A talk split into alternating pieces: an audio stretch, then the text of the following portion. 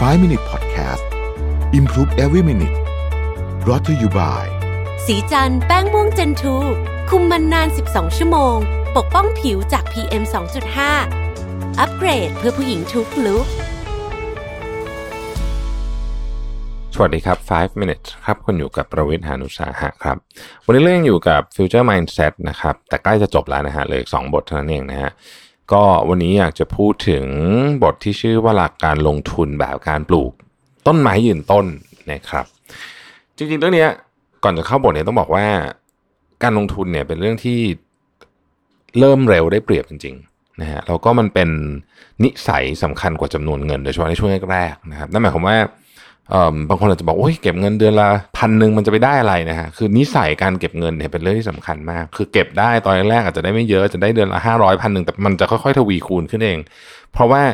คนที่มีนิสัยเก็บเงินจะชอบเก็บเงินนะฮะคนที่มีนิสัยลงทุนก็ชอบลงทุนประมาณนั้นนะครับสำหรับคนทำงานเนี่ยสิ่งหนึ่งที่ต้องสนใจมากเลยคือเรื่องของการลงทุนนะครับคืออันนี้มันเป็นสิ่งที่ต้องบอกว่าสำคัญสำหรับทุกคนจริงๆนะครับแล้วก็ต้องต้องศึกษานะฮะต้องให้เวลากับมันว่างั้นเถอะนะครับเนื่องจากว่าเราทำงานเนี่ยคือถ้าเกิดเราทำงานเราได้มาเท่าไหร่ก็ใช้หมดเนี่ยนะฮะพอเราอายุเยอะๆขึ้นเนี่ยนะครับแรงจะยิ่งน้อยนะครับบางทีเงินมันน้อยลงตามหลายหลายคนจะเถียงว่าเอ๊ะไม่นี่บางคนอายุเยอะขึ้นแรงน้อยแต่ว่าหาเงินได้มากขึ้นก็จริงบางส่วนก็มีแบบนั้นจริงๆแต่ว่ามันก็มีความไม่แน่นอนอื่นมากมายเพราะฉะนั้นจริงๆการลงทุนเนี่ยมันเป็นเรื่องของการประกันความเสี่ยงในรูปแบบหนึ่งด้วยนะครับแล้วก็แน่นอนว่าวันหนึ่งเราก็ต้องเลิกทำงานถูกไหมฮะเราคงจะไม่ทำงานกันไปจนถึงวันสุดท้ายของชีวิตแน่ๆเพราะฉะนั้นมันก็จะต้องมีตอนที่เราไม่มีรายได้เข้ามาเลยนะฮะตอนที่เราเกษียณนะครับดังนั้นเนี่ยการลงทุนจึงเป็นเรื่องที่ถ้าถามผมนะผมคิดว่าควรจะต้องถูกสอนตั้งแต่เด็กๆเลยด้วยซ้ำนะครับแต่ว่าก็ไม่เป็นไรนะฮะอย่างน้อยก็มาเริ่มเรียนกันตอนอยู่มหาวิทยาลัยหาความรู้เพิ่มเติมเองก็ยังดีนะครับพอพูดถึงการลงทุนเดี๋ยวบางคนก็เริ่มสายหน้านะบอกว่าโอ๊ยไม่มีเวลาดูนะแล้วก็ความเสี่ยงก็เยอะเห็นเพื่อนเล่นหุ้นอะไรก็เจ๊งไปหมดไปซื้อนู่นก็เจ๊งนะก็ฝากธนาคารไว้แล้วกันนะครับเอ่ออยากจะบอกว่าจริงๆแล้วเนี่ยเรื่องการลงทุนไม่ได้เป็นเรื่องที่ยากเพียงแต่ว่าหลายคนเนี่ยที่อาจจะไม่ถูกกับพวกตัวเลขพวกอะไรพวกนี้เนี่ยนะครับจะหลีกเลี่ยงไปเลยนะฮะจริงๆการลงทุนในหุ้นมันเป็นแค่หนึ่งวิธีเท่านั้นเองนะครับซึ่งถามว่ามีความเสี่ยงไหมมีมีความเสี่ยงแน่นอนนะครับแต่ว่าถ้าเกิดดูระยะยาวๆแล้วเนี่ยระยะยาวก็คือ สิบถึงยี่สิบปีขึ้นไปเนี่ยนะครับนับจนถึงทุกวันนี้แม้ว่าตลาดหุ้นไทยช่วงนี้จะแย่เนี่ยนะครับก็ยังถือว่ามีผลตอบแทนที่น่าพอใจอาจารย์นพดลบอกว่าอยากถือโอกาสนี้มาชวนคุยเรื่องแนวทางการลงทุนกันแต่เพื่อป้องกันดราม่าต้องขอบอกไว้ก่อนเลยว่า เอ่อ อาจารย์บอกว่าไม่ใช่ว่าแนวทางอื่นๆไม่ดีนะหรือว่าแนวทางที่อาจารย์เขียนเป็นแนวทางที่ดีที่สุดแต่ส่วนตัวเนี่ยเชื่อว่าไม่มีแนวทางการลงทุนแบบไหนที่ดีที่สุดสำหรับทุกคนแต่ละคนมีนิสัยต่างกัน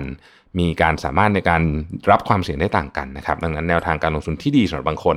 พอมาใช้สำหรับเราอาจจะไม่ดีเลยก็ได้นะครับนี่ก็คือสาเหตุที่เวลาคุณจะไปซื้อกองทุนหรือซื้ออะไรเขาต้องให้คุณทำเขาเรียกว่าอะไรนะแบบประเมินความเสี่ยงก่อนก็เพราะเรื่องนี้แหละนะฮะปกติเนี่ยการลงทุนมันก็จะมีหลากหลายสายนะบางคนก็บอกว่า เอ่อ เราเป็นสายเทคนิคอลนะครับดูกราฟนี้ก็จะมีความซับซ้อนนิดนึงนะฮะบางคนเป็นสายฟันดาเมนทัลนะฮะเป็นสาย วี ไอ อะไรพวกนี้นะครับดูกิจการดูงบนะฮะบางคนก็ผสมผสมเอาอะไรแล้วแต่นะครับแนวทางการลงทุนที่อาจารย์พูดถึงเนี่ยบอกว่าสำหรับคนที่ไม่ได้มีเวลาแล้วก็ไม่ได้แบบกะจะทำเป็นอาชีพพูดง่ายคือมีอาชีพอยู่แล้วนะก็อยากจะลงทุนเนี่ยสาย Fundamental ก็ดูเหมือนว่าจะเป็นสายที่เหมาะสมนะครับเราจะเรียกว่า วี ไอ ก็ได้นะฮะแล้วก็หลายคนจะบอกว่าเอ๊ะแล้วอาจารย์มาแนะนำเรื่องการลงทุนอาจารย์นพดลเกียรติเนี่ยบอกว่าแนะนำเรื่องการลงทุนนี้เป็นเซียนหุ้นเหรอนะฮะคำตอบคืออาจารย์ไม่ใช่เซียนหุ้นแต่ว่าอาจารย์บอกว่าวิธีการลงทุนที่อาจารย์ทำมาเนี่ยนะฮะมันดูผลตอบแทนแล้วเนี่ยมันก็รู้สึกว่าเออมันก็เป็นวิธีการที่ใช้ได้นะครับอาจารย์เล่าให้ฟังว่าเริ่มลงทุนในตลาดหลักทรัพย์ตั้งแต่ปีเก้าสิบเจ็ดนะครับก็นั่นแหละฮะปีที่เป็น financial crisis เลยนะครับหลังจากนั้นก็ล้มลุกคลุกคลานมานะครับแล้วก็คิดว่าหลายๆคนเนี่ยก็คงจะเป็นคล้ายๆกันนะฮะระยะหลังเนี่ยอาจารย์ได้ศึกษาเกี่ยวกับจิตวิทยาการลงทุนมากขึ้นจริงๆอาจารย์เขียนหนังสือเกี่ยวเรื่องหุ้นเนี่ยมาสองเล่มแล้วนะครับเล่มนึงชื่อแค่คิดก็ผิดแล้วแล้วก็อีกเล่มนึงชื่อเล่นหุ้นอย่างไรไม่ให้ลำเอียงนะครับแล้วอาจารย์ได้รับเชิญให้ไปออกรายการต่างๆเกี่ยวกับการลงทุนมากมายเช่น Money Talk หรือ Invest Now นะฮะแล้วก็เริ่มมีหลายคนถามแนวทางการลงทุนของอาจารย์ซึ่งปกติอาจารย์ไม่ค่อยได้พูดถึงเรื่องนี้เท่าไหร่นะปกติผมฟังพอดแคสต์อาจารย์ก็จะเป็นเรื่องอื่นซะมากกว่าบทนี้ก็เลยเป็นบทที่ค่อนข้างพิเศษทีเดียวนะครับ อาจารย์มักเปรียบเทียบการลงทุนว่าเหมือนกับการปลูกต้นไม้ยืนต้นและถ้าจะถอดบทเรียนออกมาก็สามารถสรุปได้เป็นข้อๆดังนี้ข้อที่หนึ่งเลิกคิดที่จะรวยเร็วนะฮะเอ่ออันนี้ต้องบอกจริงๆว่ามันเป็นเรื่องที่สำคัญมากนะฮะส่วนตัวอาจารย์บอกว่ามันยากมากเลยที่มันมีวิธีไหนที่จะทำให้เรารวยเร็วๆได้แล้วก็ความเสี่ยงน้อยด้วยนะฮะไม่อย่างนั้นก็ทุกคนก็รวยหมดแล้วนะครับการที่อาจารย์มองการลงทุนเหมือนการปลูกต้นไม้ยืนต้นเพราะเราคาดหวังว่ามันจะออกดอกออกผลในอนาคตอันไกลระดับหนึ่งนะครับแต่มันจะอยู่ให้เราเก็บเกี่ยวได้ตลอดชีวิตเพราะฉะนั้นอย่าคาดหวังว่าจะรวยเร็วการคาดหวังว่าจะรวยเร็วเนี่ยมันเป็นที่มาของความโลภความโลภเป็นที่มาของหายนะในการลงทุนในหุ้นเลยก็ว่าได้นะครับข้อที่สองเป็นเรื่องที่น่าสนใจมากเลือกลงทุนในบริษัทที่ผลิตสินค้าหรือบริการที่ตัวเองชอบและมีความเชื่อมั่นในสินค้าหรือบริการนั้นนะครับซึ่งอันเนี้ยผมว่าเป็นสิ่งที่ดีนะฮะคือเวลาเรารู้สึกว่า product ของบริษัทเนี้ยดีหรือว่า service เนี้ยเราใช้เขาบ่อยเนี่ยผมว่ามันเป็นตัวอธิบายที่ดีนะสำหรับการเข้าลงทุนเริ่มต้นนะครับแต่แน่นอนมันต้องดูอย่างอื่นนะครับดู พี อี ratio เหมาะสมไหมเรื่องเปอร์เซ็นต์การปันผลเหมาะสมไหมถ้าเกิดไม่ได้มีอะไรที่มันแปลกประหลาดมากผู้บริหารไม่ได้แบบน่าสงสัยมากเนี่ยจริงๆก็เป็นวิธีการดูหุ้นที่ดีวิธีหนึ่งนะฮะเพราะว่าคือถ้าเรารู้สึกว่ามันดีจนกระทั่งเราอยากเป็นเจ้าของร่วมกับเขาด้วยเนี่ยผมว่ามันก็เป็นจุดตัดที่ดีพอสมควรนะครับวอร์เรน บัฟเฟตต์ก็เคยพูดอะไรทำนองนี้เหมือนกันนะฮะข้อที่สามเลือกลงทุนในบริษัทที่มีแนวโน้มเติบโตและมั่นคงพูดง่ายๆคืออยู่ในเมกะเทรนด์นั่นเองนะครับถ้าเป็นช่วงนี้เนี่ยก็ต้องบอกว่าเป็นบริษัทสายเทคโนโลยีเนี่ยชัดเจนนะฮะแต่มันไม่ใช่แค่นั้นนะเอ่อบริษัทที่ทำงานกับสังคมผู้สูงอายุนะครับบริษัทที่ทำงานกับเทรนด์หลักๆของโลกเช่นการ urbanization นะครับการทำเรื่องของเอ่อ sharing economy หรืออะไรทำนองนี้เนี่ยมันก็เป็นเทรนด์การลงทุนที่เหมาะสมนะฮะข้อที่สี่คือซื้อแล้วไม่คิดจะขายนะฮะอันนี้ก็น่าสนใจอาจารย์บอกว่าอ้าวซื้อไม่ขายซื้อทำไมนะครับอันนี้ก็แล้วแต่มุมมองแต่ละคนนะฮะคุณมองหุ้นเหมือนสินค้าแต่ว่าอาจารย์บอกว่าอาจารย์มองหุ้นเหมือนการไปลงทุนทำธุรกิจโดยเราเป็นหุ้นส่วนกับเขาจริงๆนะฮะเพราะฉะนั้นเราก็ต้องถามตัวเองให้ดีก่อนว่าเราชอบธุรกิจนั้นไหมนะครับเพราะว่า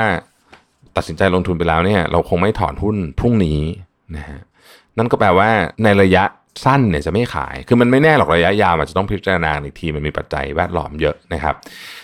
แล้วเมื่อไหร่ควรจะขายนะฮะอาจารย์ก็บอกว่าหนึ่งพื้นฐานบริษัทเปลี่ยนไปนะฮะเช่นเปลี่ยนไปผลิตของอย่างอื่นหรือเปลี่ยนผู้นำองค์กรก็เกี่ยวเหมือนกันนะครับสองมีการลงทุนอย่างอื่นที่น่าสนใจมากกว่าอย่างมากนะครับเช่นมันมีบริษัทอื่นหรือว่าธุรกิจอื่นที่เราอยากจะลงทุนมากกว่านะครับหรือว่าสามมีความจำเป็นต้องใช้เงินซึ่งนี้มันก็แน่นอนนะครับห้ามกันไม่ได้อยู่แล้วนะครับ